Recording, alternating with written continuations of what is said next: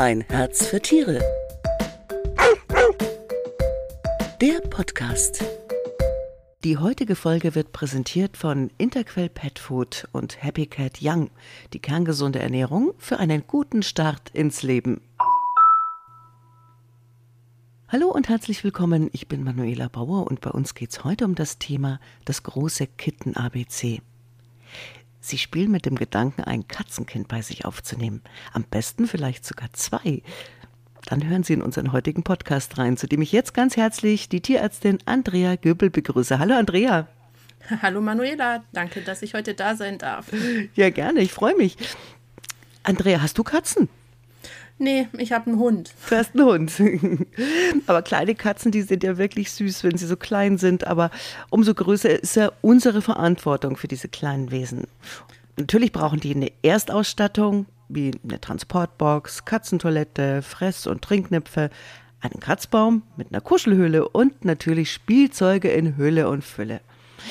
Andrea, welche Spielzeuge sind denn für kleine Katzen geeignet und welche können ihnen vielleicht sogar gefährlich werden? Also grundsätzlich ist erstmal wichtig, dass sie überhaupt Spielzeug haben, denn äh, damit können sie ihren natürlichen Jagdtrieb auslegen und auch die Bindung zum Besitzer wird letztendlich gefestigt. Das Spielzeug sollte aus verschiedenen Materialien bestehen, damit auch die Sinne unterschiedlich angesprochen werden. Das kann Plüsch sein, das kann Kunststoff sein, das kann Baumwolle sein, das kann auch aus verschiedenen, also mit verschiedenen Gerüchen versehen sein, also zum Beispiel Minze oder Baldrian. Wichtig ist allerdings, dass kleine, keine Kleinteile abgebissen werden können. Also zum Beispiel so Glasaugen sind ja ganz häufig auf Stofftieren drauf und die könnten abgebissen werden und dann ähm, ja, kann es im schlimmsten werden. Fall dann mhm. genau verschluckt oder eben dann mhm. zum Darmverschluss dann führen. Auch Katzenangeln sind ganz toll, um mit denen zu spielen, aber mit den Schnüren muss man aufpassen, mhm. dass die Katzen die dann eben nicht verschlucken und dann zu einem schlimmsten Fall zu einer Darmauffädelung dann kommen kann. Oder sich strangulieren. Zum Beispiel auch das oder sich das um eine, um eine Kralle oder um einen Zeh rumwickeln. Okay. Wie sollte man sich denn selber am besten auf so einen Tag, also auf den Tag des Einzugs vorbereiten? Ja, also erstmal sollte man so die Wohnung oder das Haus durchgehen und mal gucken, was für die Katze gefährlich werden könnte. Mhm. Also zum Beispiel Steckdosen, wenn da so eine Nase in die Steckdose reingeht oder so eine Pfote, dann können die genauso wie wir auch einen Stromschlag bekommen. Und da gibt es ja diese Kindersicherungen, die man in die Steckdose reinmachen kann, sodass dann ähm, kein Stromschlag mehr von der Steckdose ausgehen mhm. kann. Dann ähm, sollte man auch gucken, ja, dass keine Medikamente rumliegen, kein ähm, ja, gefährlicher Kleinkram wie jetzt zum Beispiel Nähzeug oder Wolle oder ähm, ja, Tabletten, Medikamente. Sowas kann ja mhm. auch gefährlich sein, wenn es gefressen wird. Oder ähm, ja, was gibt es sonst noch? Also Kippfenster zum Beispiel sind ganz gefährlich, weil wenn die Katze versucht, da durchzuklettern, dann äh, rutschen die in das gekippte Fenster hinein und dann können die auch ganz ähm, schnell daran versterben. Also da gibt es extra ähm, so Sicherungen, die man dann in die gekippten Fenster reinmachen kann, sodass die Katze da eben nicht mehr durch kann oder auch nicht mehr rein runterrutscht. Mhm. Ganz genau. Dann ähm, ja, kann man eben auch so, wenn man einen Balkon hat, äh, gibt es extra so Katzennetze, mit denen man den absichern kann, dass das Kätzchen nicht mehr vom Balkon runterfallen kann. Denn da können die sich auch ganz schwer verletzen. Also man sagt ja mal, Katzen landen auf allen vier Pfoten, aber nein, die können sich trotzdem ähm, verletzen, wenn die dann vom ersten, zweiten, dritten Stock eben runterfallen. Mhm. Genau. Ähm, was kann man sonst noch machen? Ja, man, man sollte natürlich. Pflanzen, giftige Pflanzen zum Beispiel. Ganz, ganz genau. Die Wohnung mal nach Pflanzen durchschauen. Also die, viele unserer schönen Zierpflanzen sind leider für Katzen giftig. Ähm, der Weihnachtsstern, den kennt man ja, die Diefenbachie, der Drachenbaum und gerade junge Kätzchen versuchen ja doch noch überall rumzuknabbern und alles zu erkunden, auch wie kleine Kinder eben. Und ja, das kann dann leider auch zu Vergiftungssymptomen führen. Mhm. Im schlimmsten Fall immer zum Tod. Meistens kriegen sie erstmal Durchfall, Erbrechen. Ja, genau. genau. Was wollte ich sagen? Wenn, wenn, wenn doch, wenn ich was übersehen habe und äh, die Katze erwischt jetzt was, das, die Kleine, dann schäumt die wahrscheinlich oder so ein bisschen oder, oder Durchfall, sagst du? Ja, äh, Schäumen ist immer das, was man denkt, aber muss nicht unbedingt sein. Mhm. Also Speicheln können so häufig die ersten Symptome sein. Ähm, ja, wichtig ist, dass man dann immer abschätzt, wie viel hat sie denn wirklich zu sich genommen. Ähm, dass man im Zweifelsfall dann beim Tierarzt anruft und mal nachfragt. Es gibt auch eine Internetseite von der Uni Zürich, also Wettfarm Uni Zürich. Da kann man zum Beispiel auch mal Pflanzennamen eingeben und gucken, ob die giftig sind und wenn ja, welche Symptome da auftauchen. Genau. Kann ich denn da selber schon was machen, bevor ich zum Tierarzt gehe? Weil meist muss man ja schnell handeln. Äh, naja, also so die gängigen Haushaltstipps wie äh, Kohle geben ist halt bei der Katze immer sehr schwierig. Also von daher würde ich da jetzt nicht die Zeit verschwenden mhm. und selber irgendwas geben, sondern die Katze rechtzeitig zum Tierarzt bringen, weil innerhalb einer gewissen Zeit kann der die Katze nämlich noch zum Erbrechen bringen und dann ähm, spuckt die Katze quasi alles aus, was sie so gerade gefressen mhm. hat. Ja, der große Tag des Einzugs. Am besten, man nimmt Urlaub, gell? Ganz genau. Als Cleo zu mir kam, hatte ich auch erst mal zwei Wochen Urlaub. Ja, genau. Ähm, wie alt sollte denn das Kätzchen sein, mindestens? Oder die zwei Kätzchen? Ich glaube, zwei wäre ja eigentlich besser, gell? Ja, zwei ist immer besser, wenn Können sie Sozialkontakte haben. Mhm. Ganz genau. Also idealerweise sollten sie mindestens zwölf Wochen sein. Besser sind sie so 14 bis 16 Wochen. Liegt einfach daran, dass die ähm, besser dann sozi sozialisiert sind. Also die lernen noch ganz viel von der Mama. Ähm, und umso älter dann das Kätzchen ist, umso, ja, umso, wie soll man sagen, weniger psychische Probleme haben dann auch die Kätzchen.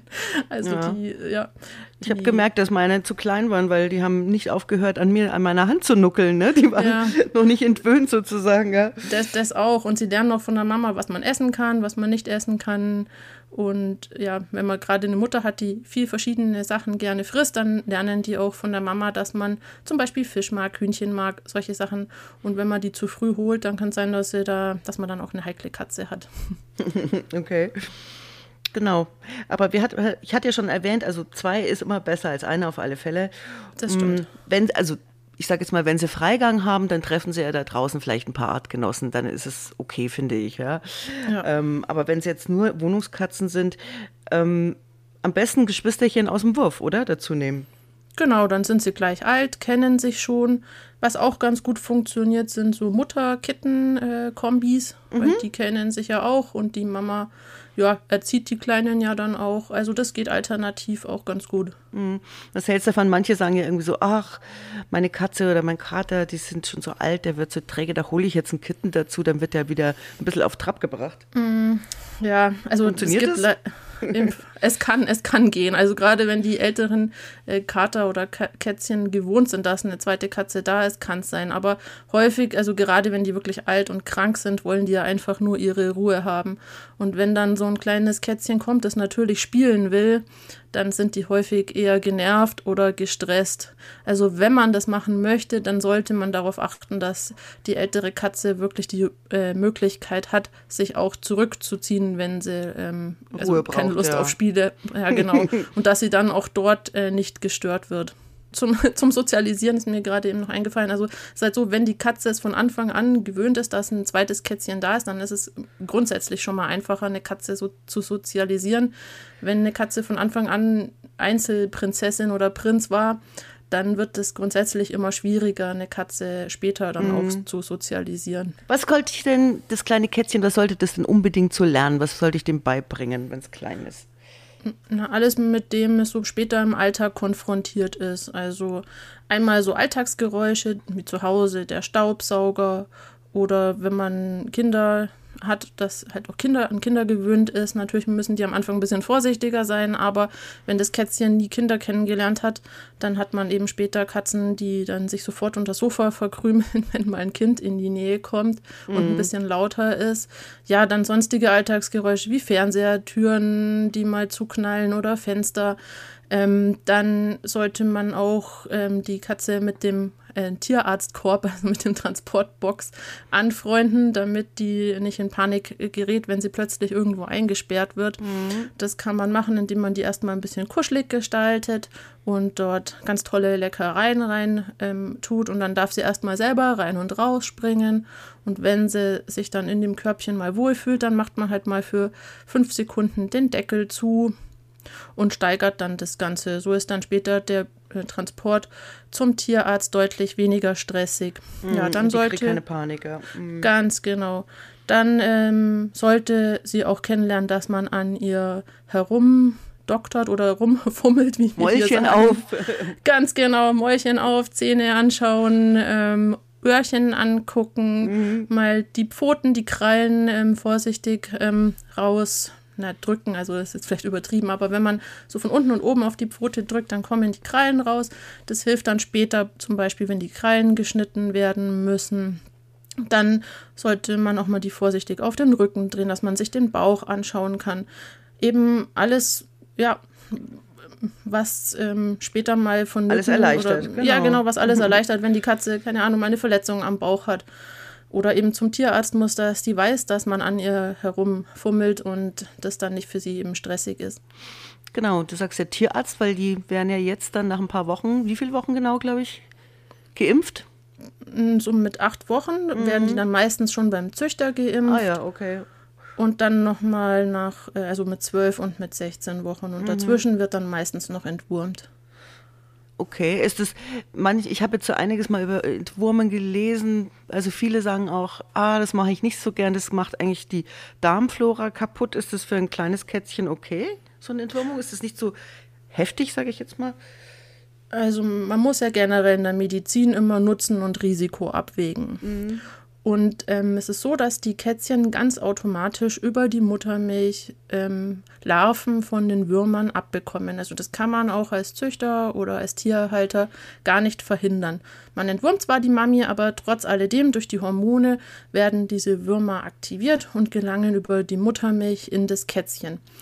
Und daher ist es eben gerade in der ersten Zeit wichtig, dass man die zumindest gegen Rundwürmer entwurmt, weil die natürlich dann sich in der Katze äh, vermehren würden. Das kleine Kätzchen hat noch nicht so ein gutes Immunsystem, dass es die bekämpfen kann. Mhm. Und die würden dann letztendlich mehr schaden als dann die Wurmkur. Okay. Genau, später kann man dann den Kot regelmäßig zum Beispiel untersuchen, ob Parasiten da sind. Die sieht man richtig, ja. Äh, Im Mikroskop. Also selber sieht so, man die okay. bedingt. Also Bandwürmer, die sieht man manchmal als so eingetrocknete Reiskörner am Poppes hängen. Okay. Also die äh, fangen sie sich ein, wenn sie zum Beispiel Mäuse fangen. Sieht man dann auch manchmal schön auf der Couch liegen. und äh, Spulwürmer sieht man manchmal, wenn sie sich übergeben oder manchmal auch im Kot. Mm. Das sind so lange Spaghetti, super lecker. Sehr schön. Mhm. sind nicht weiter schlimm, aber müssen halt dann behandelt werden. Okay. Aber meistens sieht man sie nicht und da hilft es dann, wenn man eine Kotuntersuchung äh, macht. Also man sammelt dann über drei Tage ein bisschen Kot, gibt die beim Tierarzt ab der untersucht es dann unter Mikroskop oder schickt das Ganze ins Labor und dann kann man gezielt eben behandeln. Okay. Ja, wenn die so, du hast gesagt, wenn sie eine Maus fangen, wenn sie so klein sind, ich glaube, da fangen sie jetzt noch keine Maus. Nee, aber, nee später dann. Äh, aber was jetzt auch wichtig ist, dass, dass sie gutes Futter kriegen, ausreichend und äh, für kleine Katzen abgestimmtes Futter. Was sollte man dann den kleinen Kätzchen füttern? Also es gibt ähm, spezielle ähm, Kittenfuttermittel, also äh, Futter für ähm, wachsende Katzen.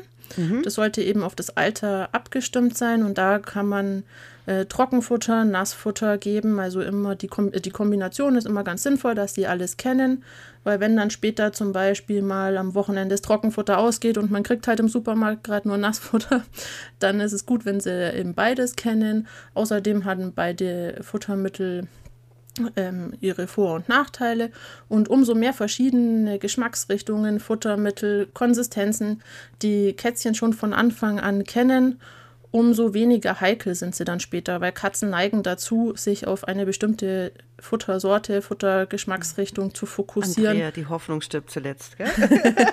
ja, die Theorie ist immer schön. ja. Also Aber Katzen sind trotzdem immer speziell. Also normales Katzenfutter ist ja nicht geeignet für die Kleinen. Was ist denn in dem Kittenfutter anderes drin als im Erwachsenenfutter? Also die Kätzchen im Wachstum haben schon mal einen höheren Energie- und Proteinbedarf, weil die brauchen mhm. ja die ganzen Bausteine aus der Nahrung, um erstmal ihr eigenes Körpergewebe anzubauen. Mhm. Auch Kalzium und Phosphor haben die einen anderen Bedarf, weil die müssen ja auch das wieder für Bausteine als Baustein verwenden, um die Knochen ähm, aufzubauen. Deswegen ist Kittenfutter meistens hochkalorischer und hat eben auch einen anderen Kalzium- und Phosphorgehalt als Erwachsenenfutter. Mhm. Genau, und da ist ja auch immer das Alter ganz genau angegeben, gell? Ganz genau. Und die Futtermenge, die ist auch ganz wichtig. Mhm, natürlich. Darf nicht zu viel sein, sonst wären es kleine, kleine Moppelröllchen, ja? Ganz genau. Nicht zu viel, nicht zu wenig. Leckerlis kriegen sie auch, die Kleinen schon. Also in Maßen dürfen sie es Okay. haben. Sie haben natürlich einen höheren Energiebedarf. Das verleitet dazu, dass man die gerne dann mal voll stopft, wenn man so lapidar sagen darf. Aber auch ein kleines Kätzchen kann pummelig werden. Und das geht dann auch beim kleinen Kätzchen auf die Gelenke. Das wollen wir nicht. Nein. Andrea, vielen Dank erstmal für die Tipps und Infos. Und wenn Sie noch mehr über das Thema Ein Katzenkind zieht ein wissen wollen, dann lesen Sie doch die neue geliebte Katze. Die ist jetzt am Kiosk. Und bei uns geht es am 10. November mit den Hunden weiter. Dann sprechen wir über Getreide. Hat es zu Unrecht so einen schlechten Ruf? Ich würde mich freuen, wenn Sie reinhören und sage bis dahin Ciao und Servus und danke Andrea Göbel für die Tipps und Infos zum Thema Kitten-ABC. Sehr gerne. Danke, Manu, dass ich da sein durfte. Ciao, bis bald. Diese Folge wurde Ihnen präsentiert von Interquell Pet Food und Happy Cat Young. Das war ein Herz für Tiere, der Podcast.